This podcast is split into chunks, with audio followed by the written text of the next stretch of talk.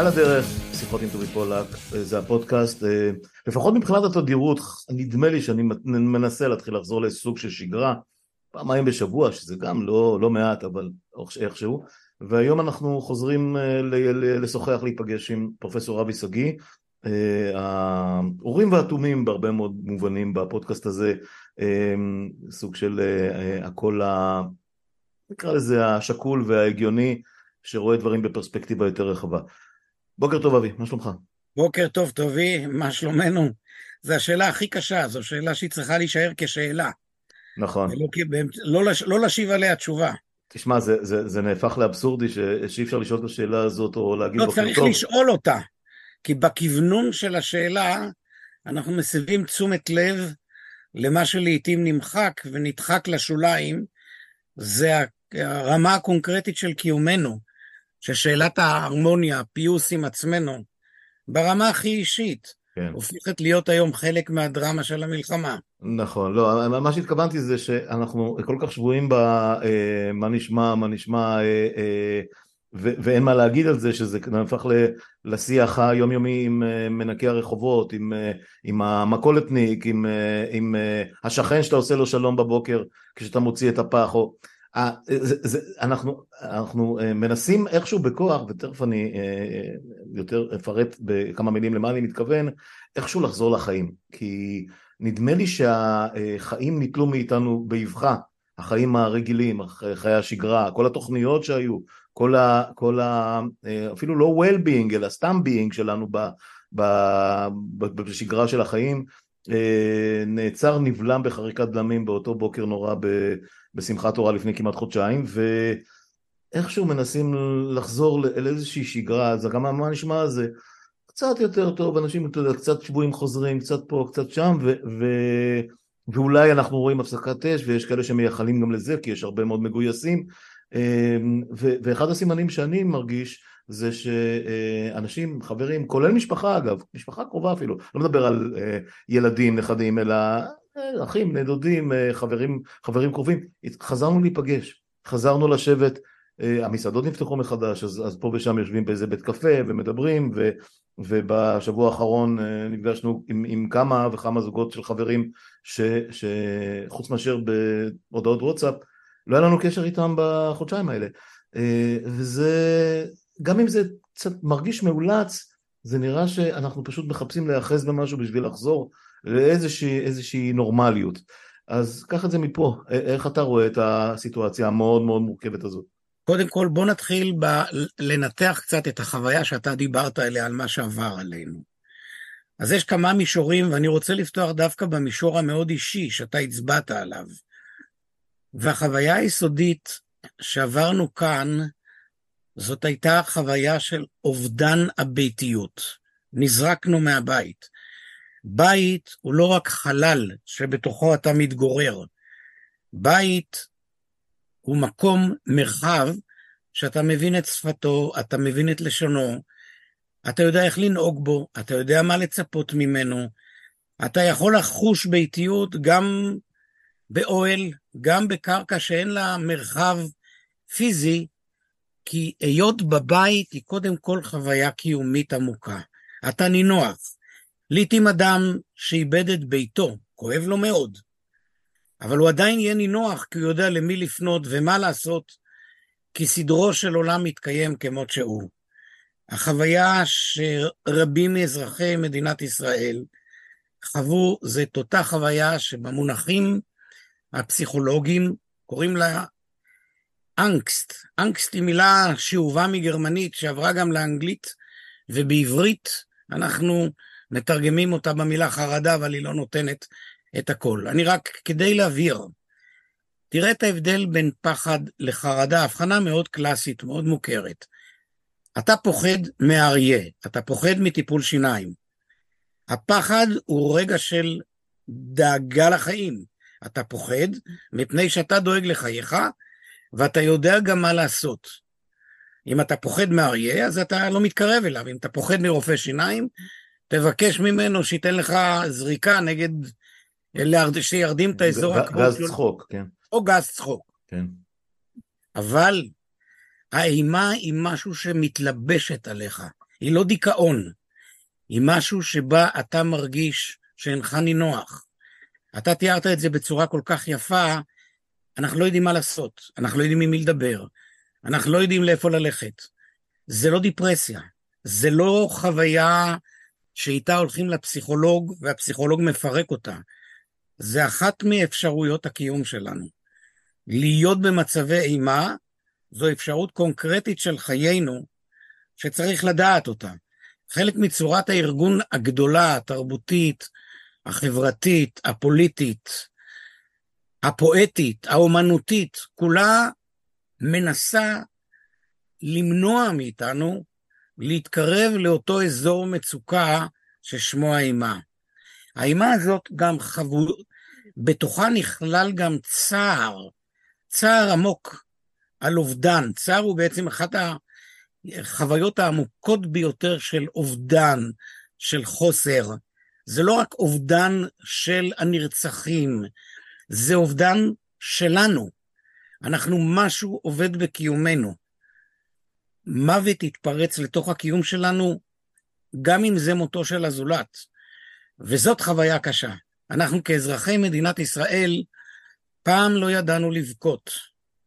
אחרי מלחמת יום כיפור למדנו גם לבכות, שזו תופעה מאוד מאוד חשובה.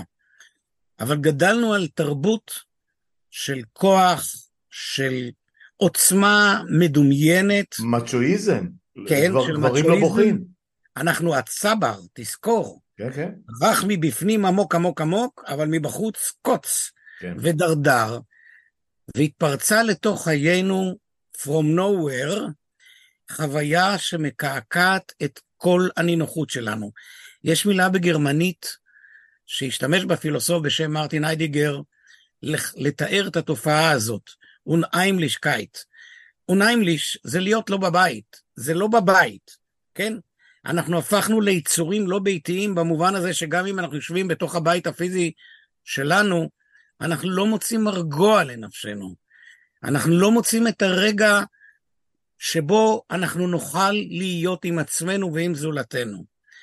והחוויה הזאת היא חוויה רצינית, ותרשה לי לומר בכאב לב, יש בישראל מי שמעודד אותה. יש בישראל מי שלוקח את חוויית הקיום הקונקרטית הזאת כמכפלת כוח לרגשי נקם, לאלימות, לאידיאולוגיית יתר של הקיום. אני, כשרואים את השיח הפוליטי בישראל, פוליטיקאים לא פעם ולא פעמיים, ולא אכפת לי מהימין ומהשמאל, לא מבינים שהמשחק הפוליטי יכול להתנהל כאשר האדם לא מאוים מתוך תוכו, מתוך הווייתו.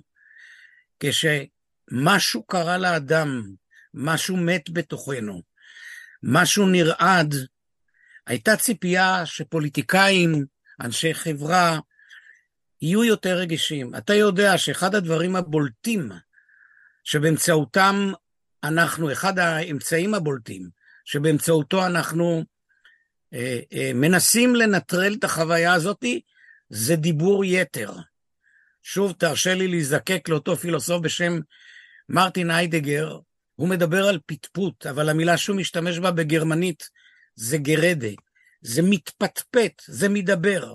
מהבוקר עד הלילה יושבים ידוענים מטעם עצמם ומספרים לנו ומדברים לנו ומסבירים לנו.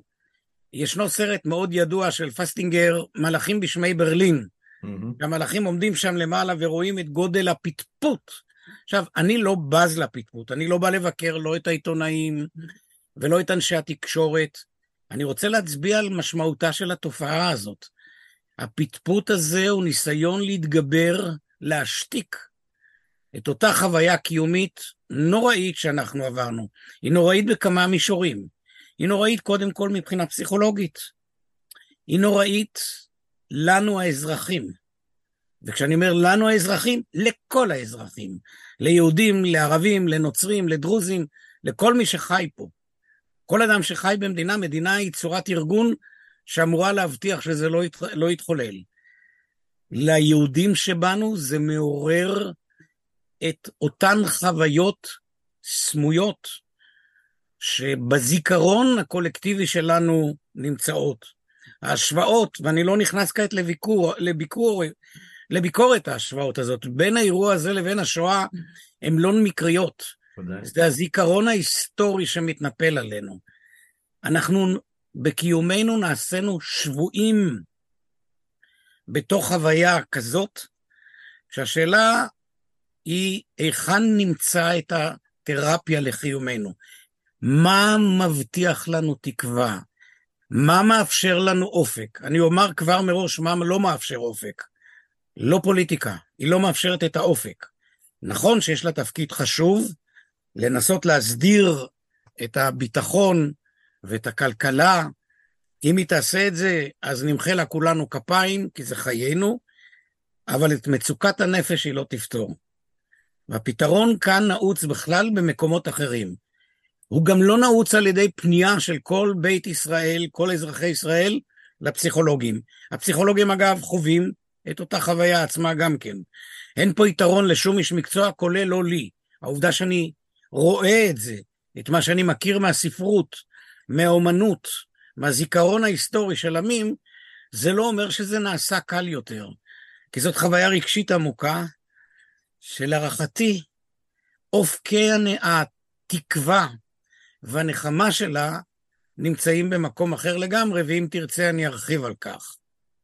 כן, אה, כמו שציפיתי, אתה יצקת הרבה מאוד אה, אה, יסודות אה, פילוסופיים, היסטוריים אה, לתוך התשובה, ואני שמח עליה כי לשם כיוונתי, אבל אני רוצה לרדת חזרה רגע למדרכה, או לרדת מהמדרכה לכביש, ולהגיד לך, תשמע, אה, לא כולם ילכו לפסיכולוגים ולא כולם יקבלו תרופות למרות שיש... רצוי שלא.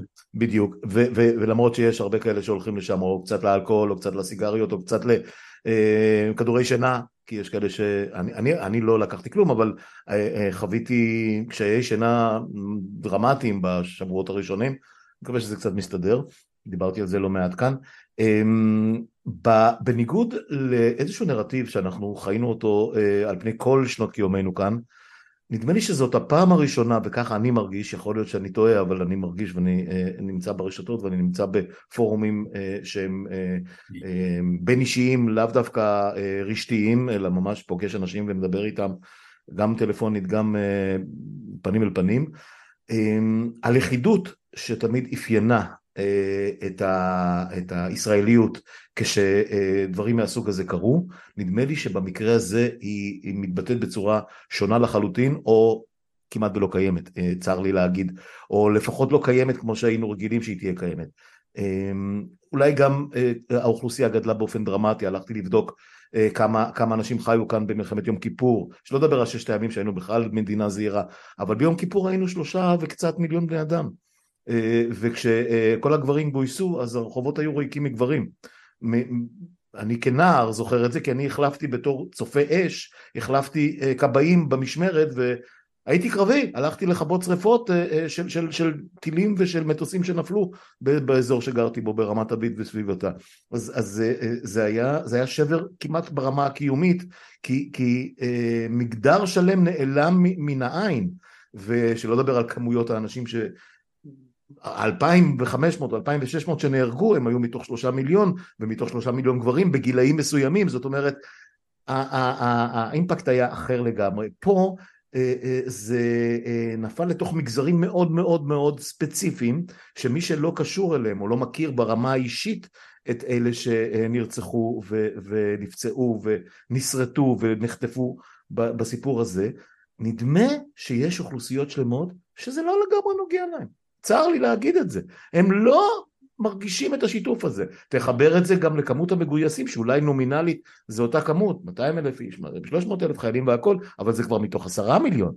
וזה מתוך אה, אה, אה, נניח, אה, לא יודע מה, שבעה מיליון בוגרים שיכולים לי, או שישה או חמישה, לא משנה, שיכולים להיות מגויסים. כשאתה מסתובב ברחובות אתה לא, הם לא מרוקנים מגברים בגילאי 30-40, זה לא מה שהיה פעם. ו, וגם, ה, וגם השיח, אתה לא, נכון שהיה סוג של אה, אווירה, אווירה קודרת, אבל זה יותר היה בקטע של הפחד אישי ופחות ממה שאני הרגשתי כאמפתיה ושותפות וסולידריות עם הנפגעים. אה, קיבוצניקים, אה, זה אנשים שהיו בגבול, זה כל מיני היפסטרים ומסומ... לא, לא רוצה להגיד מסוממים, אבל ככה דיברו עליהם, באותה מסיבת טבע עם חומרים משני תודעה, ולמה הם היו צריכים לעשות את זה ליד הגבול, והם הביאו את זה על עצמם. אני מצטט דברים ששמעתי מכל הכיוונים, זאת אומרת, גם מהאנשים שהם לאו דווקא ערוץ 14 וכאלה. ובמובן הזה, אני מרגיש את השבר של השנה האחרונה, כן, את, את המאבק נגד ההפיכה המשטרית והשסע החברתי המטורף הזה שנכפה עלינו בשנה האחרונה בפרט, אבל כמובן שכבר עשורים קודם, אני חושב שגם במשבר הקיומי הזה כמעט, הוא, הוא, הוא קופץ לי לעין, הוא לא, אין פה איחוי, יש פה, יש פה העמקה של, של הבקע בעיניי, כמו שאני מרגיש את זה. איך אתה רואה את הדברים? קודם כל, אה, מה שעשית עכשיו זה תרגיל מאוד יפה, שאפשר היום לעשות אותו, לא היה אפשר לעשות אותו לפני עשר שנים. למה אני מתכוון? המרחב של המדיה הדיגיטלית, הרשתות, המירה את עבודת הפרך של מחקר סוציולוגי אמיתי. נכון. מה שאתה עשית, זה בעצם דיברת על התרשמויות שלך מ... עכשיו, מי שותף להתרשמויות הללו? מי שנמצא במדיה הדיגיטלית, בעל עוצמה כזאת או עוצמה אחרת, כל מיני פייסבוקים למינם. זאת אומרת, יש פה שתי בעיות. בעיה ראשונה, בדבריך, היא איננה מדד אמיתי של מצוי חברתי, כי לא נעשה מחקר. האם הסולידריות, תחושת הסולידריות פסקה או לא פסקה? זה עניין של, נצטרך לשאול, מהי סולידריות? איך היא באה לידי ביטוי? וזאת שאלה אמפירית שעם כל הכבוד לכל אנשי התקשורת, הם עדיין לא החליפו את גוף הידע שבאמצעותו עושים את הדברים. אני יודע שבעת הזאת עיתונאים, אנשי תקשורת, מחזיקים באתרי פייסבוקים למינם, החליפו את כל הידע שצריך לדעת. כשאני קורא, ואני נמנע מלקרוא, גם אני לא חבר לא בפייסבוק ולא בשום דבר, לא מפני שאני גאה, אלא מפני שאני רוצה ללמוד כמו שצריך, אז אני צריך ללכת ללמוד כמו שצריך, בתחומי הידע. אבל כשאני קורא את הדברים, המעט שמתפרסמים בכל מיני תחומים, אגב, גם מה שאנחנו עושים פה זה בדיוק אותו דבר, מפני שאנחנו מדברים שנינו, אני אומר לך אישית, אני לא אצא מגבולות מה שאני יכול לדעת, או את מה שאני יודע בבירור, אבל כאלה פייסבוקים יש אה, בכל מיני דברים, שכל אחד יש לו עמדות היסטוריות, פילוסופיות, סוציולוגיות. אני רק זוכר כשלפני 30-40 שנה, כדי להוציא עבודה רצינית, איזה מאמץ היינו צריכים, והיום אנחנו יכולים לקשקש את עצמנו לדעת בלי, איך, אם יש לנו מיקרופון, יש לנו עוד יותר עיתונאי טל... בטלוויזיה או בכל הרשתות. מקלדת, לא... גיבורי מקלדת. אני מקום. לא בחלק הזה, ולכן אני רוצה כעת להתחיל מנקודת המבט הזאת. אני לא יודע לומר לך בנתונים גדולים האם הסולידריות פסקה או לא פסקה. אני רוצה רק לברר לרגע לעצמנו מה אומר המושג סולידריות. אז לא אכנס כאן לניתוח עומק של המושג סולידריות, כי יש דגמים שונים של סולידריות. אני אקח את אחד הדגמים הרווחים שמצויים בספרות ובחיים, או שני דגמים, אני אדגיש בדיוק מי זה.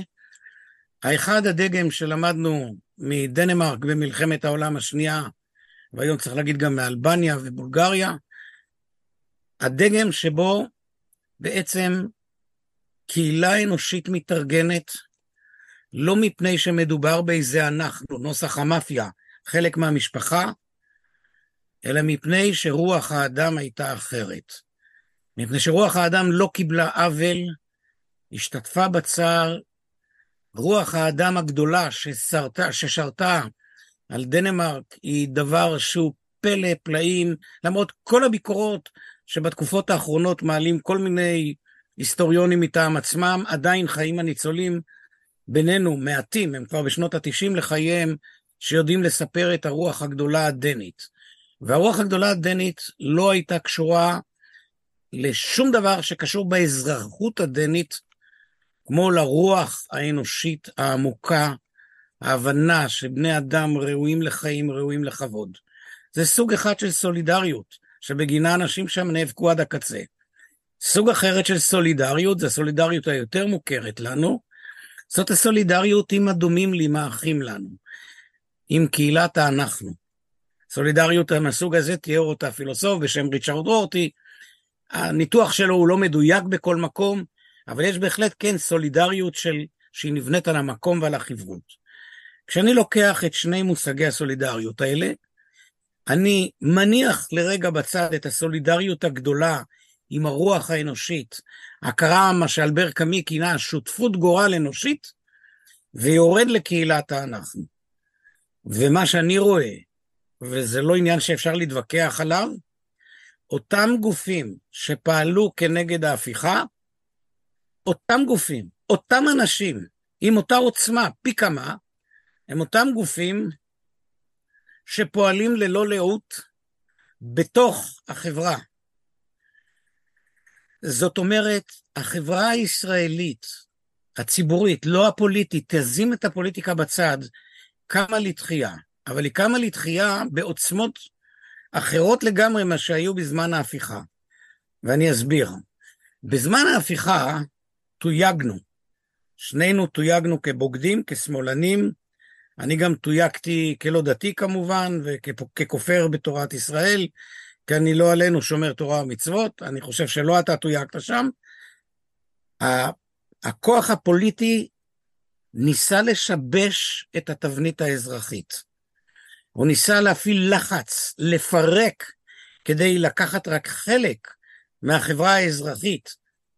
והוא טען שהוא כל העם. אתה זוכר? הרוב, אנחנו זה העם. זכינו בבחירות, יש לנו 64 כן, מנדטים. כן, כן, כן, זה היה הרטוריקה הישנה. כן. כעת, מה קרה בעת המלחמה? אותו כוח אזרחי, שדיבר בשם הריבונים, שזה העם, נהפך לפלטפורמת עשייה שאליו הצטרפו כל החברות האזרחיות, כל ארגוני הסיוע, ופתאום ראינו תופעות שלא שמנו אליהם לב. כי מי שהתייצב ב- בתוך שדות הקטל הנוראים בלב המאפליה היו אנשי זק"א החרדים. אתה זוכר, בעידן המהפכה, המנהיגים הפוליטיים החרדים שם היו ב, בתוך איזה עולם פנטסטי משלהם, חברו לחשוכים ביותר שאפשר לחשוב, והנה פתאום אתה מגלה את החסד, את החמלה, את ההתייצבות. פסק זמן שנייה אחת, ואתמול העבירו בחטף. רגע, רגע, רגע, רגע, לא. אני חייב להגיד טובי. את זה, מכיוון שאתה מדבר על אוכלוסייה מסוימת, לא, שזיהתה גופות. אבל הנציגים שלהם, שנייה, אבי, זה, הקפיץ אותי, ואתה ידעת שזה יגיע. אה, אה, אתה אה, פשוט לא נתת לי להשלים את האמרה כדי לדעת שאתה לא חולק עליך. אני יודע שאתה לא חולק. עליי, אבל זה פשוט מרתיח לא, אותי. דווקא, בדיוק. הנה לך את הראייה העמוקה ביותר לכך שיש את החוויה האזרחית העמוקה, המשותפת, שכנגדה ומולה עומדים הפוליטיקאים. עכשיו אני רוצה לומר לך משהו על פוליטיקאים בכלל ועל פוליטיקאים חרדים בכלל, בפרט. פוליטיקאים חרדים לא משרתים את הציבור שלהם, הם משרתים את הרבנים שלהם. והנה לך כעת כן ראיה, הפעם זה ראיה סוציולוגית ברורה. הציבור החרדי הוא ציבור שאומנם יש בו ירידה במגמת הילודה מסוימת, אבל עדיין אחד הציבורים עם הריבוי הטבעי הגבוה ביותר. האם חל שינוי בעשורים האחרונים בכמות המצביעים למפלגות החרדיות? להפך, לדעתי יש ירידה, כי זאת כמות, אומרת- כמות האוכלוסייה גדלה והם נשארים על אותם שישה שבעה זאת מנדטים. אומרת, תתרגם את זה בפועל, אין הימנעות, התאמה, אין לא, לא התאמה. סומכים על הפוליטיקאים שלהם. זאת אומרת, אין התאמה בין הפוליטיקאים החרדים לבין החברה. אבל זה לא אני- משנה, הם ממשיכים, אבל הם ממשיכים לייצג אז- את החברה הזאת. הם זה... לא מייצגים את החברה, אז יש לך טעות במושג ייצוג. אוקיי. זאת אומרת, הרי הבחירות בישראל הן לא בחירות שאני, הן בחירות אישיות או לא אזוריות. הם, לא, לא בחירות ישירות, זאת בחירות אומרת, למה יחסיות. בני אדם בוחרים בפוליטיקאים כאלה ולא אחרים? יש על זה המון תיאוריות. אבל אני רוצה לומר משהו אחר. אסור לתת, אסור שהמרחב הפוליטי יסמא את עינינו מפני, מפני מה שמתחולל בשטח. ומה שמתחולל בשטח הופיע האזרח הישראלי. ואני אומר לך משהו על האזרח או האזרחית הישראלית היום. האזרחים הישראליים לבושים בבגדים שונים, יש להם אמונות שונות, כי אנחנו לא רק אזרחים, לכל אחד מאיתנו יש זהויות. הפילוסוף דה מייסטר אמר במאה ה-18, מעולם לא פגשתי אזרח. פגשתי גרמני, צרפתי וכך הלאה. והנה למרות שאנחנו שונים זה מזה בלבושנו, באמונותינו, בסגנון חיינו, מקרוב יותר, מפחות יותר, האזרח הישראלי הגיח, האזרחית הישראלית הגיחה, לא במקום. זה לא שהיא מירה, מה שקורה כאן, אנחנו נתנו לפוליטיקאים ולפוליטיקה לטשטש את המרחב הציבורי האזרחי מיום הקמת המדינה. אבל אני שוב חוזר לספר הנפלא של שפירא, החברה בשבי פוליטיקאים. אנחנו, הם היו הגיבורים שלנו, הנואמים שלנו, המנחי דרך שלנו, אבל צמחה פה חברה אזרחית מדהימה, חברה שפתחה את דלתותיה, בין אם זה החברה הפלסטינאית הישראלית, בין אם זה החברה החרדית, בין אם זה הקיבוצניקים מכאן והימין משם, גם בתוך הארדקור של הימין, למעט משיחיים, בכל מקום יהיו לך מיעוט. גילינו שמאחורי הניסיון להפוך אותנו ליצורים חד-ממדיים, כמו חד קרן, וזה מה שעשתה הפוליטיקה. הפוליטיקה יש לה עניין להפוך אותנו ליצורים חד-ממדיים. להפוך אותך לחילוני ואותי לדתי מודרני או ציוני, ואת ההוא לחרדי. הציבור, לנוכח הנסיבות, קם. כשדיברתי קודם שהפתרון של אותה חוויית אימה זה לא פתרון, התקווה שלה, התקווה שלה מצ... מבטאת את עצמה בתוך השותפות האנושית הגדולה, בתוך הגילוי שכולנו חיים כאן בשותפות אדירה, ב, ב, ב, גם מול איומים. זה לא שהאיום הפך אותנו לחברה אזרחית. אנחנו גילינו את היומיום של חיינו המחודש. הרי ביומיום החיים שלך, טובי, ושלי, אנחנו כמעט לא מסתכלים ערבי, דתי, חילוני, חרדי.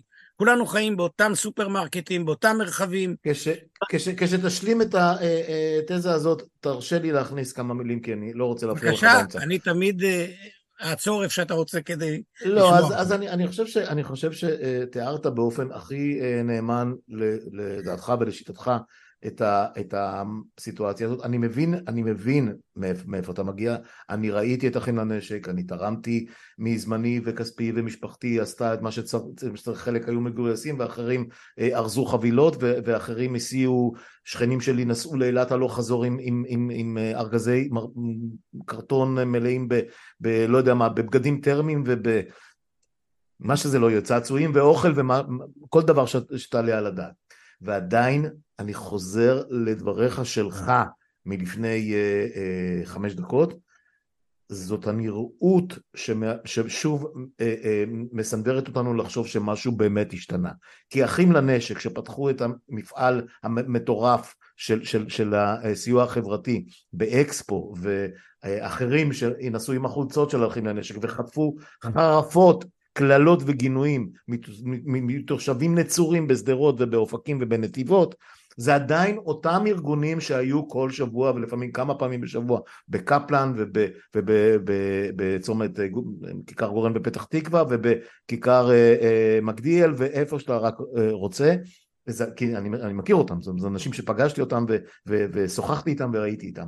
אני חושב שהנראות וההדהוד של הפעולות האלה, של, של ההתגייסות החברתית המדהימה הזאת, הייתה עדיין של כמה עשרות אלפים אולי, מאה אלף, מתוך עשרה מיליון, וגם זק"א לא בהכרח מייצג את הנרטיב המרכזי של עשרות ומאות אלפי מיליון או כמה שזה לא יהיה של החברה שממנה הם יוצאים. מאיפה אתה יודע? שבועים, אני לא יודע, אני אומר לך כמו שאתה לא יודע, גם אני לא יודע. אני, אני, אני אומר... אתן לך עוד נתונים. שנייה, שאת... שנייה, שנייה, שנייה, אבי, אני רק מנסה להשלים את התזה. אני לא אומר שלא הייתה התעוררות, אגב, אם, אם, אם, אם לא היה במקרה האירוע הזה נופל בסוף או בשלהי או בתום כמעט שנה של, של מאבק חברתי כל כך מהדהד כמו שדיברנו עליו כמה וכמה פעמים יכול להיות שמצבנו אחרי השבעה באוקטובר היה קטסטרופלי פי כמה. כי כבר היו ארגונים שהיו מוכנים בשלוף ברגע אחד עם, עם, עם, עם אלפי אלפי אלפי עשרות אלפי מתנדבים ו, ו, ואנשים שכבר התרגלו להוציא כסף מהכיס שלהם. אנשים עם הרבה כסף ואנשים עם מעט כסף ואנשים שעבדו ועזבו את העבודה ואנשים ש, שהם לא עובדים ו, ופשוט הלכו לעשות רק את זה פנסיונרים ואחרים אם לא, אם לא הארגון הזה שקם מסיבות אחרות לגמרי בשנה שלפני כן, יכול להיות שהיינו בבור הרבה יותר עמוק, כי הממשלה, כי הפוליטיקה, או, או כל המינויים הפוליטיים, וכל משרדי הממשלה, וכל מוסדות השלטון, נעלמו דום, אגב, רובם עוד לא התעוררו עד לרגע זה. אז, אז, אז אני, אני חושב שהאימפקט התקשורתי דרך הרשתות, דרך המהדורות בטלוויזיה, דרך מה שכתוב בעיתון והכל, הוא גם באותה מידה כמו שדיברנו קודם, מעוור אותנו במידה רבה כי אני לא, שוב גם אני חי בתוך עמי, זה לא, זה לא המסה של, זה לא רוב המדינה עשתה את זה, ממש ממש לא, זה אנשים שיש להם אימפקט תקשורתי, זה אנשים שיש להם כסף, זה אנשים שלא התביישו גם אה, לנופף בזה או לפחות להציג את זה ובצדק הרוב המכריע הגדול עדיין ישב על הגדר וחיכה שהדברים יסתדרו איכשהו. אני, צר לי, אני, אתה יודע, הייתי שמח להיות שותף לדעה של כל העם קם והתנער והחליט את הממשלה לא, שלו. טובי, אף אחד לא חושב שכל העם קם. גם לא הרוב. תהליכי שינוי חברתי הם תהליכים איטיים. אותי, מעניינת, אותי מעניין התופעה האחרת לגמרי. תראה, אני מניח שאני מצוי הרבה יותר ממך בחברה החרדית. בטוח. לא רק מפני שאני שומר מצוות, אלא כי... בטוח, בטוח, אין, אין שאלה. שחייתי בתוכה קרוב ל-40 שנה, אני משוכנע. ועדיין אני נמצא בזיקה עמוקה לה. אני בודק לא רק מה הם עושים, אלא את הלך הרוח, את הלך הרוח הציבורי, את כל הביטויים שהצופה מבחוץ, שלא מכיר את החברה הזאת, לא יכול לראות. כיוון שתלמידיי, תלמידים וחברים, נמצאים גם בחברה הערבית, וגם אני נמצא שם, אז גם שם אני רואה דברים ששוב, אני לא מדבר בקטגוריות של מהפכה. אוי ואבוי אם אנחנו נעבור ממהפכה למהפכה. רק יצורים שהם חסרי חוט שדרה יכולים לייצר... זה מזכיר לי את כל החברים שלי שהתפכחו. הם היו שמאלנים ועכשיו, ועכשיו הם רוצים להרוג את כל הערבים. לא, לא, זה, זה ברור נורא. תראה, דוגמטיות מובילה לדוגמטיות הפוכה. לא זאת הבעיה. מה שאני הצבעתי זה על מגמה. ואני רוצה לתקן אותך. זה נכון שהנראות היא של ארגונים וגופים מוכרים, אבל ההתגייסות נמצאת בכל מקום. אין לך עיר, אין לך קהילה שלא עושה משהו בשלה. תראה, אני חייב להגיד לך, אני רואה את מה שאתה רואה בצורה הרבה יותר חמורה. כשאני מעביר שיעור בבית כנסת שלי, ואני מספר סיפור אמיתי, על דילמת השבויים, עם כל המורכבות שלה, כי ביקשו, כי הקהל נקרע, ורצה להבין, לפחות לייצר מרפסת, אה, מערכת מושגית, ובסוף התפילה מגיע בריון רחוב אחד, שאומר, בכל אשמים קפלן נוח'בה. שמעת את המושג הזה? כן, כן. בדיוק. וגרועים ממנו, כן. הבוגדים. כן, אז תשמע, אז תשמע, בצד זה ששמעתי את הביטוי, והרי אני יודע מיהו הציבור המתפלל, חלקם הם אנשי ימין מובהקים. הזעזוע שהיה שם, הרי אחים אנחנו, אני שמעתי את זה. עכשיו, זה לא רק חוויה אישית שלי, מה שאני אומר לך כך, אני לא חושב שכל עם בישראל, כל האומה הישראלית, תהפך להיות חיה בתוך אחווה, בתוך שותפות גדולה. אני רק יודע דבר אחד, שהניסיון הנואל של פוליטיקאים לפרק, לסרס, לעוות את המרחב הציבורי האזרחי, להכפיף אותו למערכת הפוליטית, כשל. הניסיון הזה הוא ניסיון אופייני לכל מערכת לא דמוקרטית, לדיקטטורה. נכון. לדיקטטורה נכון. רכה. אגב, מחקרים מלמדים אותנו שבמאה ה-21 דמוקרטיות מתפרקות לא בכוח, אלא באמצעות חקיקה. היה פה ניסיון מודע של ממשלה שרצתה לפרק את החוויה האזרחית הציבורית היומיומית. הערבי, אותו ערבי, שיכול להיות הרופא שלך והרוקח שלך והאחות שלך והנהג והשותף שלך, הפך להיות אויב. אני הפכתי ואתה הפכנו להיות אויבים. חד משמעית. אבל מה שגילינו, ואתה צודק, יכול להיות שזה היה כבר על פתח, על סיפו של המדרון החלקלק, שזה לא הצליח. אני, לא... אני, אני כופר בזה. הם לא נואשו, אני- הם לא נואשו מזה. אני לא אמרתי שהם נואשו, אוקיי. אני לא מדבר עליהם. אבל אני מדבר על- בידיהם הסמכות והכוח, אתה. עושה? אתה ערבוב, אתה מערבב שני דברים. אתה מערבב בין המרחב הפוליטי, אבל, אבל, בידיו הכוח, הכסף לא והסמכויות. בידיו לא הכוח, מפני שאם משהו למדנו במלחמה הזאת, זה שהאזרחים החליפו את הממשלה. עד לגבול מסוים. שהאזרחים נטלו את האחריות. עד לגבול מסוים. אני גרביים, לא יודע, זה לא. בגדים טרמיים, אבל, אבל, לא אבל בסופו של נכון. דבר, זה לפתוח דלתות, זה להיות קשוב יותר, זה הרבה דברים שאני, אין לי את המדדים הכמותיים שלהם, אה, כי אני אני לא מבין. איש מקצוע, אני לא סוציולוג וגם אתה לא. אני רק יודע דבר אחד, שאנשים שפעם פגשת אותם בצד השני של הכיכר עם הקללות, הלא הדדיות, אני מקווה שאנחנו לא קיללנו, לא יודע איך לעשות את זה. גילית, אתה גילית, ואתה מגלה את זה ביום-יום. השוליים, השוליים יהיו. אני רואה את הכתיבה הגסה, האלימה, הדוגמטית, משמאל ומימין. גם בשמאל, כשאתה מדבר לי על התפכחות מהשמאל, אני, יש לי תהיות כבדות על איזה התפכחות בדיוק מדובר. על התפכחות מהניכור, מהזרות. כשאתה מדבר לי על התפכחות מהימין, אני גם רוצה להבין על איזה התפכחות מדובר. מחלומות, מהזיות של לשלוט על עם אחר, יש... להפך, להפך, מי שהיה ימין, אה, אה, נראה שהוא נהיה יותר ימין, לכן, השמאל, השמאל שואל שאלות. אבל אתה מדבר בקטגוריות פוליטיות, ואני לא, מדבר לא, לא, בקטגוריות לא, אזרחיות. לא בהכרח, לא בהכרח, לא בהכרח, לא רק פוליטיות, טובי, אבל, אבל שוב, לך, לא, אחד הפיתויים הגדולים, ועמדו על, על זה, אני לא המצאתי את זה, הרי כשאדם נתפס כישות פוליטית כבר על ידי אריסטו, האישי הוא הפוליטי, נו, יש הפרדה? יש רגע, רגע, הפרדה? רגע, בוודאי שיש הפרדה. הנה, אתה עכשיו עשית את המהלך הקל מאוד, שזה נכנסת לתוך גובה האריות של השאלה הוא מהו פוליטי, ובמחילה ממך, תראה, ביוון העתיקה אריסטו קבע שהאדם הוא חיה מדינית, כי אנחנו מתהווים עם בני אדם, ותזכור, מושג האזרח היווני כלל את המרחב הפוליטי והמרחב הציבורי, זה אותו מרחב נטו. מחוץ לזה הבית הפרטי לא עניין אף אחד. זה לא עניין, מה שאדם עושה בביתו לא עניין. כשצמחה האזרחות המודרנית, היא צמחה על רקע הבחנה בין המרחב האזרחי-חברתי למרחב המדיני. כל תורות השלטון הדמוקרטיות הן אומרות כך, אנחנו, אתה ואני, קהילה אנושית, אנחנו יוצרים כעת מרחב פוליטי, שתפקידו לטפל בנו. הפוליטיקה הדמוקרטית במאה ה-20, ה-21, באמצעים שונים מתקוממת במקומות שונים כנגד ההבחנה הזאת.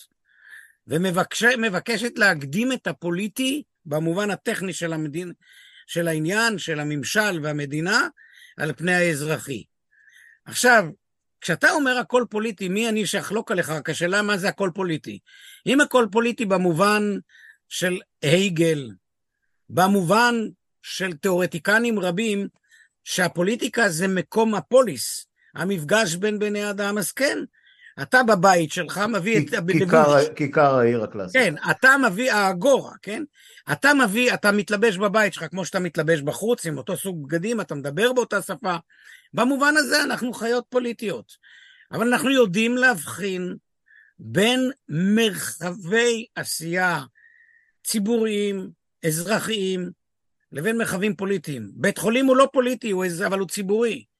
תיאטרון הוא לא אמור להיות פוליטי, הוא לא אה, של תיאטרון. דווקא כן אמור להיות פוליטי, אבל, אבל לא, נניח... אתה מערבב בין שני דברים. טובי, יכולה להיות הצגת תיאטרון ש... תשמע, אויב העם של איפסן, אין לך מחזה עם עוצמה פוליטית יותר גדולה. והקרנפים יונסקו ו... כן, כן, אני אתן לך את כל הרשימה כמה שאתה כן, רק כן, רוצה. כן, כן. אבל באיזה מובן היא פוליטי? זה לא במובן פוליטי של פוליטיקה של מדינה. לא, זה לא זה פוליטיקה של במובן שהחברה האזרחית אומרת את דברה. כשאתה מדבר לי שהפוליטיקה לא השתנתה, אתה מתכוון לבוא ולומר שהשלטון לא השתנה, אני מסכים איתך. אני, אני, לא, לא, לא, סליחה, סליחה. אז, אז, אני, אז אני, מכיוון שאמרת פה משהו שאני בקטגורית לא מסכים איתו, אני, אני, אני אסביר למה אני מתכוון. אני חושב שבסופו של דבר הזהות הפרטנית של האנשים כחברה, כאנשים שהם יצורים חברתיים, לא פוליטיים כמו שאתה אומר, אבל עדיין מגדירים את עצמם בסט של אה, מונחים אה, אה, שהם הם מייחסים לעצמם, אז הביביסטים נשארו ביביסטים, גם אם הם אה, אה, אה, צעקנים של, של ערוץ 14 או של, או של אה, טוקבקים בטוויטר או, ב, או, ב, או בפייסבוק או באינסטגרם או שזה לא יהיה. אה, השמאלנים נשארו בעיני עצמם אנשי עבודה או מרץ אה, או חד"ש או לא משנה, אה, הזיהוי המפלגתי פוליטי של כמעט כולנו לא התערבב כמו שאתה אה, מנסה להגיד. אני או... לא, אתה, אתה, סליחה שאתה אתה הרמת לי להנחתה, כי אתה מדבר על מה שאני לא דיברתי. לא, אז, אז, אז, אז אני אדבר על מה שאני אני- מדבר, ושנייה, אני רק... לא, לא, רק... בוא, בוא, נעשה, בוא נעשה סדר. אז שנייה אבי, שנייה, אני רק רוצה להשלים את התזה ותסתור אותי אחר כך כמה, ש... כמה שתוכל. אה, הדעות שלנו נשארו די זהות או די דומות למה שהיו, חוץ מכאלה שהתפכחו ואי אפשר יהיה לעשות שום דבר עם הערבים לנצח וכולי וכולי, שזה נניח לא פוליטי אלא בא מתוך אותה חרדה שדיברת עליה. אה, אה, אבל הזיהוי הבסיסי ש, שמתחלק על פי אה, אה, אותם מה שנקרא מדורים, אותם תאי דואר פוליטיים שלכל אחד מהם יש אפיון, אה, ככל שאני רואה, ככל שאני שומע, ככל שאני רואה ברשת, קורא בעיתונים, מדבר עם אנשים, חי בתוך העם הזה אה, כך וכך שנים, שנינו יודעים כמה כבר, אה, זה לא משתנה. והזיהוי הוא אה, במדינת ישראל, שוב, יש את התיאוריות ויש את ההתפתחות אה, אה, אה, של, של אה, מיוון העתיקה ועד עצם ימינו אה, אה, של, של, של ההפרדה, כן הפרדה בין פוליטי לאישי, לא, לא הפרדה בין פוליטי לאישי, כל מה שתגיד אני סומך עליך לחלוטין, פה הזיהוי הוא כמעט טוטאלי. ואתה יכול אולי לנסות לסתור אותי בעניין הזה, אבל זאת התחושה שלי, ובינתיים עוד לא ראיתי שום עדות שזה השתנה.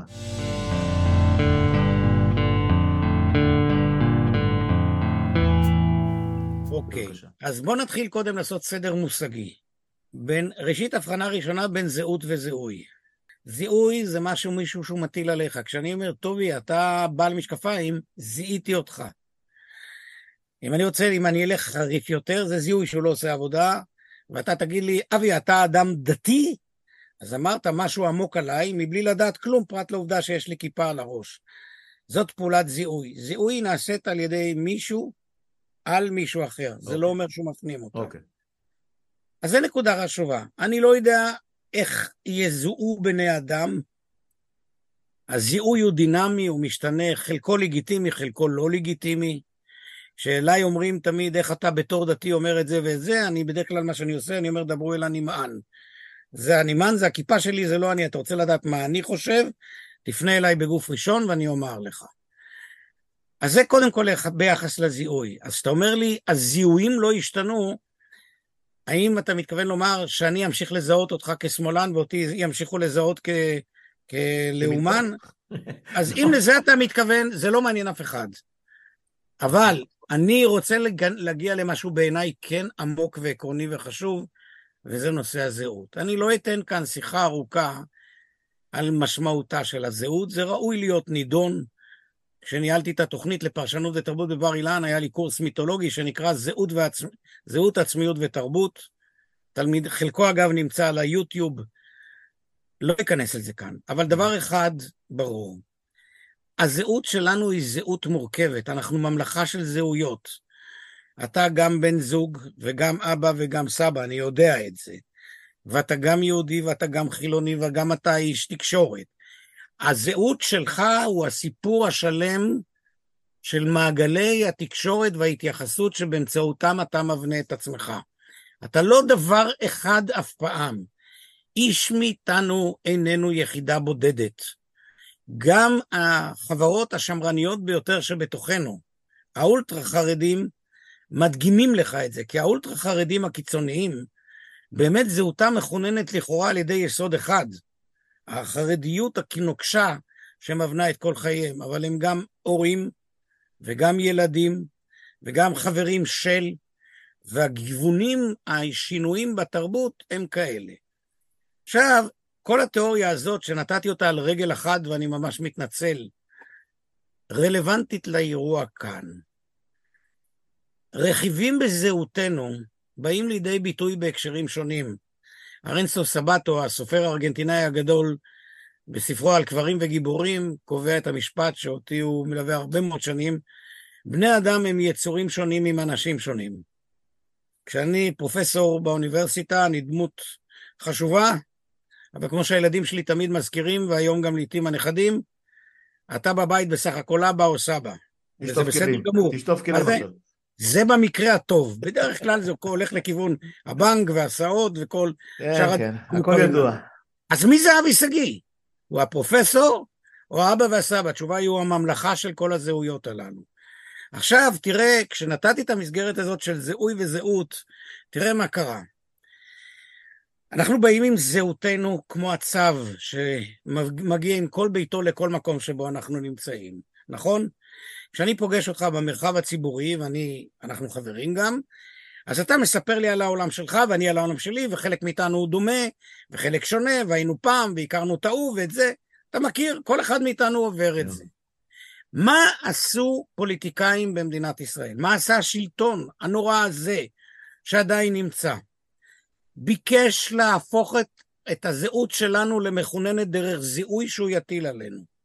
זאת אומרת, השלטון מיין את אתה בקטגוריה של נאמן או לא נאמן.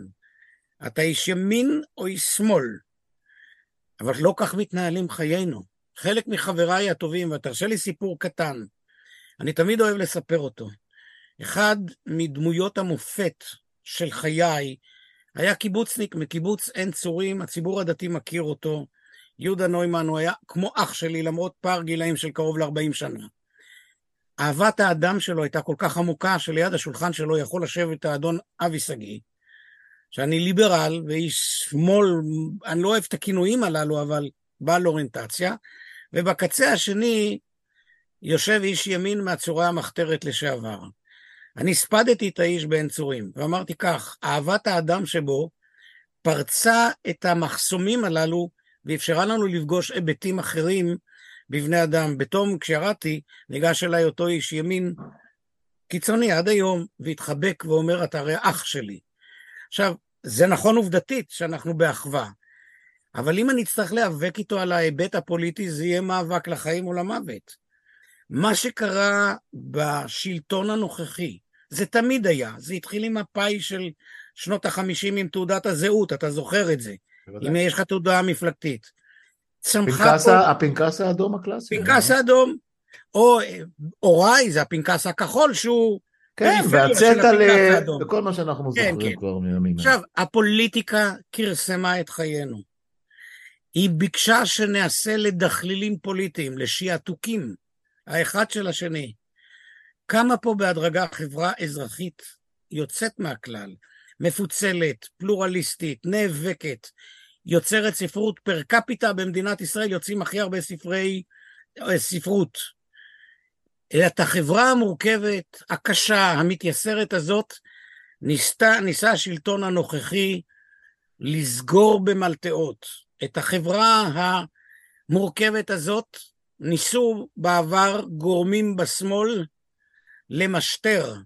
מאמרו הקלאסי של מזרחי, ג'ונגל, גן עדן בג'ונגל, ששרטט את, ה, את היוהרה הליברלית האשכנזית כלפי אה, כל מיני פריפריות, אנחנו הכרנו, כולנו הכרנו. מה קרה? מה שקרה שהיה רגע של עימות קשה. בזמן ההפיכה, העימות היה ממש להתקיים. התכנסנו כל אחד אל אותו חד-מימדיות. אתה ואני חזרנו אל המקורות הליברליים שלנו ונעמדנו עליהם, כי זה היה רגע שהוא גם היה הרגע הכי מסוכן. אבל אחרי שהיינו ליברלים, מחוץ לכיכרות, מחוץ להפגנות, מחוץ לפעילויות, בחנות המכולות ובכל מקום חזרנו להיות בני אדם אחרים. חלקנו ניתקו מגע זה מזה, כי אנחנו יצורים מורכבים. מה עשתה המלחמה? המלחמה פירקה את החד-ממדיות הזאת. והפירוק הזה מפני שהיה ואקום שלטוני שלא התערב מצד אחד, ומצד שני, מפני שגילינו שכולנו, כולנו, כולנו, כולנו, גם הערבים, בסירה אחת, ושאין לנו מדינה אחרת, וגם לא ארץ אחרת, ושהחוויה שלנו כאן היא אולי קשה, אבל דבר אחד אנחנו יכולים לקום בבוקר ולהיות מה שאנחנו, מה שלהרבה יהודים בעולם כבר בלתי אפשרי. זאת אומרת, נוצרה, הולכת ונוצרת כאן דינמיקה חדשה. התקווה הגדולה, יש לארנס בלוך את הביטוי הנהדר, תקווה עם צעיף של אבל. אתה דיברת על צד האבל, ואתה צודק. כן, יש עוד הרבה, אתה נתקל בחוץ, כל אחד מאיתנו, מי לא נתקל באותם ביטויי שטנה עתיקים, ושימשיכו להיות. כי מי שחושב שבני אדם הם יצורים מופלאים, צריך לזכור שבני אדם הם קודם כל פלא שהם עושים את הטוב, כפי שעמנואל קאן כתב. איך מהיצור הזה, מהעץ העקום הזה בכלל יוצא דבר טוב. היה הכי מסוכנת בטבע כבר. אה, נכון, פרויד לימד אותנו את זה. כל מי שרק רצה, הרומנטיקה של הטוב היא בדיה שבדינו לעצמנו. כן. ולמרות זאת, אנחנו קמים על הרגליים. הלב יוצא לא רק אל חיילי וחיילות צה"ל, אתה זוכר את הוויכוח על נשים?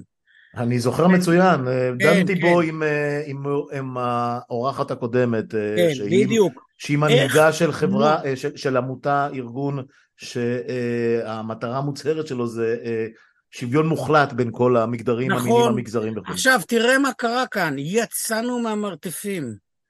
אנחנו לא מתבשים להיות מה שאנחנו. אבל מי זה אנחנו? אתה כל הזמן... אנחנו... אתה, אתה, חוטא, אתה חוטא פה באותו חטא ש, שאתה מאשים לא, אותי. אני, לא, אני, אנחנו, אני מתכוון לומר כך, האנחנו שיוצא ומגיח זה לא האנחנו הנחמד והטוב.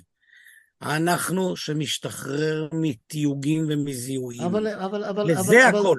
אבל, אבל, אבל, זה, אבל במספרים, המספרים... אני לא יודע, אתה יודע מה... אני לא יודע, לא יודע. יש לי אתגר בשבילך. יש לי אתגר בשבילך. הרי כדי לנתח שאלה פרקטית, יש לי, יש לי פסיכולוג סוציולוג ש... לא, ש, לא, אל לי. לא, לא, שנייה, שנייה. ש, ש, שפגשתי במקרה אתמול, שאמור לבוא להתארח אצלי, ו, והוא עשה, הוא, הוא היה שותף, שנייה, הוא היה אה, שותף למחקר אה, סוציולוגי, אה, אנתרופולוגי, מצוין. שנעשה, שנייה, שנעשה חודשיים לפני אוקטובר, וגלש לתוך המלחמה, ויש לו ממצאים מאוד מעניינים. בבקשה. אז, אז, אז הנה לך אמפיריות. כן, אבל, אבל אני, אני רוצה, אני רגע, רגע. כן, אז אני רוצה רק לומר משהו כתנאי קדם לאמפיריות. שאלה אמפירית צריכה להיות מונחית על ידי, קודם כל, שאלה ומערכת מושגית. אחת התקלות במחקרים כמותיים, ולא ניכנס לזה כאן, כי זה באמת שאלה של מדע, מהי השאלה ואיזה מערכת מושגית אתה עובד. אני אתן לך רק דוגמה קלה כדי שתבין.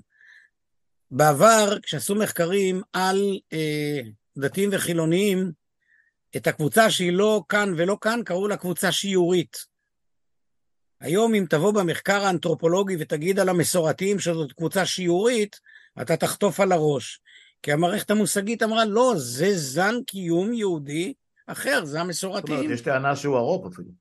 יכול להיות. עכשיו אני אומר שוב, אסור לנו לעשות את הבלבול הזה. אני אשמח מאוד שיבואו אנשי מקצוע, אני בטוח אני מרים לך להנחתה, כן. שינסחו היטב את השאלה עם המערכת המושגית, כדי לבחון האם באמת החברה עברה שינוי. אני אנסח אבל את מה שברור שכן. הפוליטיקה כשלה. הפוליטיקה של פוליטיקאים כשלה, מפני שברגע שבני אדם מהימין והשמאל, מהחרדים והחילוניים, מתקשרים זה עם זה, לא דרך הפוליטיקאים שלהם. הפוליטיקאים הם דמויות מגוחכות, באמת דמויות מגוחכות. לעם הזה לא מגיע פוליטיקאים כל כך ירודים כמו הפוליטיקאים שמנהלים אותו. יצורים שהם באמת חד-ממדיים. שיודעים לדבר בסיסמאות. יש משהו עמוק שמתעורר, כמה אני לא יודע. אבל כשאני הולך ברחוב, ואני רואה, אתה התקלת את זה, את השיחה היום, כשאומרים שלום, פתאום אתה אומר שלום, פתאום אתה מושיט יד. זה תהליך, זה יכול להיות שזה ייעצר ולא יצא ממנו כלום, אבל אל תבוז לו, כי שינויים גדולים לא מתחילים מלמטה, מלמעלה, אלא מלמטה. אני, אני, הדבר האחרון שאני עושה זה לבוז לו, אני... אה, סיכמנו אה, לפני השיחה הזאת פחות או יותר את הנקודות אה, אה, העיקריות שעליהן כדאי לדון בזמן הזה, ונגענו בזה במין ריקוד של טנגו, אתה יודע, צעד הקדימה, שניים אחורה וכן, וכן הלאה, הפוליטיקה. עכשיו, הפוליטיקה בסופו של דבר היא, היא הכבלים שלנו, אנחנו הולכים עם אזיקים כל הזמן, אזיקים ברגליים, אזיקים בידיים, אה, אה, אה, אה, רטיות על העיניים, וכן הלאה והלאה, כל הביטויים, כל, כל הדימויים ש, שתעלה על הדעת. ואני מקיים דיונים בכל מיני פורומים, אה, אה, אפילו לא על היום שאחרי, על מה עושים עכשיו. בדיוק ראיתי עכשיו ידיעה על זה שאותו אה, אה, מאהל של גם הם היו אצלי בפודקאסט של אה, אה, אנשים, משפחות שכולות, אנשים שאיבדו את יקיריהם בטבח, הקימו מעל מול, מול הכנסת וקוראים להתפטרות הממשלה, להדחת ראש הממשלה, כל הדברים שאני מייחל ואני חושב שהם היו צריכים לקרות ברגע הראשון, כולל תוך כדי ניהול המלחמה, נמאס לי מהשטויות האלה, זה, זה אגדות שאין להם שום שחר, אבל אני לא רוצה להיכנס לשם. אה, אז, אז בא שוטר וחטף לאימא שכולה שלט שהיא כתבה עליו, לא יודע משהו, ושם את התמונות של, של יקיריה ש, ש, שנרצחו. זאת אומרת, בסופו של דבר המשטרה היא אותה משטרה, אה, אה, שר המשטרה הוא אותו שר משטרה, שר האוצר הוא אותו שר אוצר שדואג רק לאנשים שיקרים פוליטית לליבו, להתנחלויות ולחרדים וכן הלאה. ראש הממשלה, מה עוד נגיד אחרי כל השנים האלה? אה, אה, ממש אה, דיווחים והתרשמויות של אנשים שנמצאים איתו באיזשהו קשר או סביבו והכל, הוא לא לוקח, מילא שהוא לא אומר אני אחראי, הוא לא לוקח, הוא, אין לו שום כוונה להתפטר, אין לו שום כוונה לשלם את המחיר, מבחינתו הוא המלך המשיח לנצח נצחים. עכשיו, אני רואה את ההתנשמויות של חוסר המנוחה שלך, אז אני תכף אשים נקודה. בסופו של דבר, היו בחירות. ואנחנו כבולים בהיותנו, אני אומר את זה להרבה מאוד חברים שלי, למה, למה אי אפשר לעשות שום דבר? בהיותנו דמוקרטים. אנחנו לא אנשים שעושים הפיכות ולא יורים לראש ממשלה בגב. ועם הצהרה הצרורה הזאת אנחנו נתקענו פה עם אנשים שהם פושעים ואין לנו דרך להזיז אותם כי לפושעים האלה יש רוב וכל מה שאנחנו כבולים באיזמים, בעקרונות הדמוקרטיים שלנו אה, אה, שהם קדושים בעינינו אנחנו נשחטים, סליחה על הביטוי הגס הזה שלקוח ממקומות אחרים. איך אתה רואה את ההתנערות שאולי תוביל לשינוי פוליטי שתוביל אותנו לדרך אחרת? כי אני לא רואה אותה כרגע, אני נורא מצטער להגיד, אני לא רואה את הדרך. אני מקווה שיתחולל שינוי, הוא לא יתחולל בכוח, באלימות, כי אלימות מזמינה אלימות. סיכמנו את זה. ברור. סיכמנו, לא, לא מהצד שלנו, הלאה. ברור. היופי שבשיטת משטר דמוקרטית, עם כל הפגמים שלה. הדמוקרטיה היא לא שיטת המשטר האידיאלית, היא הפחות גרועה מבין השיטות האחרות. אמרנו גם את זה. שהיא מותנית בנו, אנחנו האזרחים. איך? אז רגע, חכה. אני אומר לך קודם כל מה לא, שזה הסכמנו הרגע. האזרחים, גם כשלטון פוסק להיות לגיטימי, הנשק של נגד השלטון זה לא נשק, כי זה זה הרי אסון לכל החברה. מנגד, מעולם לא הצליחה ממשלה דמוקרטית לעמוד מול לחץ אזרחי לאורך זמן.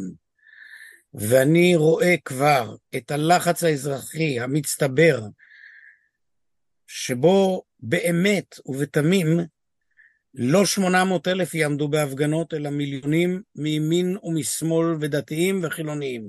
זאת הדרך היחידה שזה טועה. בא יקרה, אני לא רואה את המיליונים מגיעים. אז אני, תראה, אני לא, הנה, מיד אמרתי את המשפט הבא, אני לא נביא. ואני לא מספיק שוטה לקיים את דברי רבותינו שהנבואה ניתנה לשוטים, אני מקווה. אני רק יודע דבר אחד. והדבר האחד שמה שמחזק אותי זה האמירה הברנרית. אין לנו ברירה. הייאוש מאחורינו, ויש בי אמון עמוק, וזה אתה יכול לחלוק עליי, בבני אדם בכלל, ובחברה האזרחית עוד יותר, ובחברה היהודית, שאני אחד מבניה, זה לא חס וחלילה אמירה נגד דרוזים או נגד ערבים, אני מספר על חווייתי כאדם שהוא חלק מהמורשת היהודית. העם היהודי, וזה לא, זה נשמע אולי פלצני, שהיה לו כוח לשרוד את מה שהוא שרד, הטביע משהו בזיכרון שלנו. זה אותו עם יהודי שהקים כאן חברה למופת מהאפס. זה אותו עם יהודי שאני מקווה שיצמח עוד פעם ובעוד עוצמה. האם אני יכול להיות בטוח בכך? התשובה היא שלא. זהו המובן העמוק של תקווה. תקווה זה הכרה במה שאין, אבל סירוב להיקלע לעמדה שכיוון שאין, אנחנו עוצרים. תקווה זה אף על פי כן. זה ניסיון להתמודד אל נוכח פני עתיד. אני חושב שהרעיון של תקווה כסירוב להווה הוא רעיון חשוב לכל חיינו, מפני שמי שמאיתנו מסרב, לא מסרב להווה בכל מקום, משיל משהו מאישיותו, משיל משהו מחירותו. ולכן אם אתה שואל אותי האם יש לי תקווה, היא כן. התשובה היא יש לי תקווה. אני לא יודע אם היא תתממש, אבל התקווה היא הדלק המניע אותנו. פרדיננד דלני פותח, המחנך המיתולוגי הצרפתי, הפוחד מהכישלון, אל ירד בספינתנו. כן, יש אפשרות שאני אכשל. כן. אני אכשל עוד פעם. אבל כמו שחשוב להזכיר, המסע הוא מסע סיזיפי. אלבר קאמי את ספרו, המיתוס של סיזיפוס, מסיים במילים, צריך לדמות את סיזיפוס המגלגל האבנים במעלה ההר, מאושר. מה האושר שיש בגלגול הר אבנים למעלה בתהליך אינסופי? האושר הוא בידיעה שאלה הם חיינו, זאת האחריות שלנו, אין לנו מקום אחר וארץ אחרת, ואנחנו כאן. ולא יעזור לאיש כלום, לא לאויבינו ולא לממשלת הרוע הזאת שממשיכה לשלוט.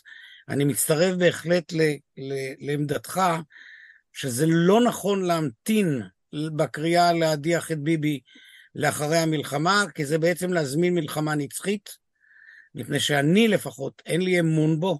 אני, הכוונה, לא אבי שגיא באופן פרטי, אלא אדם שאיבד את הלגיטימיות שלו, אני לא יכול לסמוך אפילו בהכרעות שלו על אופן ניהול המלחמה. לא יודע האם באמת מה שעומד לנגד עיניו זה דאגה לעם ישראל או הדאגה להישרדות פוליטית. הוא איבד את הלגיטימיות. אבל, אחרי שאמרנו את כל זה, הכוח שלנו הוא הכוח של תקווה. לא כוח של ידיעה, לא ודאות, אלא של סירוב לאבד את האפשרות הפתוחה. אין לי מה לה, יותר מדי מה להוסיף על זה פרט לתסכול, אה, ש, ש, שאני די משוכנע שאני מייצג בתחושה הזאת. אה, אתה, אני לא חולק עליך. אני יודע, אה, שוב, אני... אני אבל מחליט... התסכול הוא רק חלק ממך, טובי. אתה פה, אחרת, אחרת אתה מי... עצמך נאבק, אחרת, מה אתה עושה עכשיו? אחרת מי אני? מי אני ומה אני, מה שנקרא. Uh, כן, אני חושב שזו נקודה טובה לסיים בה לפחות את החלק הזה בשיחה, um, ואולי נשאיר לעצמנו, uh, תמיד אנחנו משאירים לעצמנו, opening כן. לשיחות נוספות, למשל, uh, נחזור לאותו סט כלים ש, שדיברנו עליו כמה וכמה פעמים, uh, בהקשר של המלחמה בהפיכה המשטרית שהתרגשה עלינו בשנה האחרונה, הפעם uh, בהקשר של ריפוי.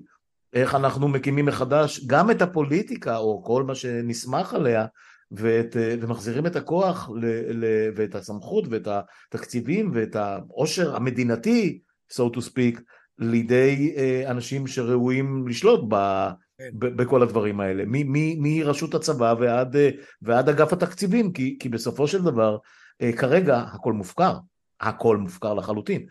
מזלנו ש, שהם לא הצליחו להשלים את כל ההפיכה אה, והצבא נשאר במידה מסוימת של, של כשירות לפחות אחרי האסון של אותו יום, כי אם זה היה קורה בעוד אה, שנה, אני לא יודע מה היה איתנו, אני באמת, אתה יודע, זה, זה תרגילים מחשבתיים בלתי אפשריים, אבל, אה, היינו על, על, על סף קריסה, ש, ש, לך תדע איך היינו יוצאים מתוך הצרה הזאת.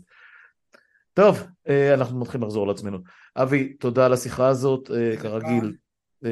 הייתה מאתגרת ולא תמיד, ולא תמיד פשוטה לעיכול, לא כל דבר, אבל אחרת בשביל מה אנחנו מתכנסים פה. יופי. תודה, ומה אני אגיד לך, ש... שיהיה, שיהיה שקט ושהשלום יחזור לשרות במקומותינו. יפה, כן. להתראות. ביי ביי. ביי.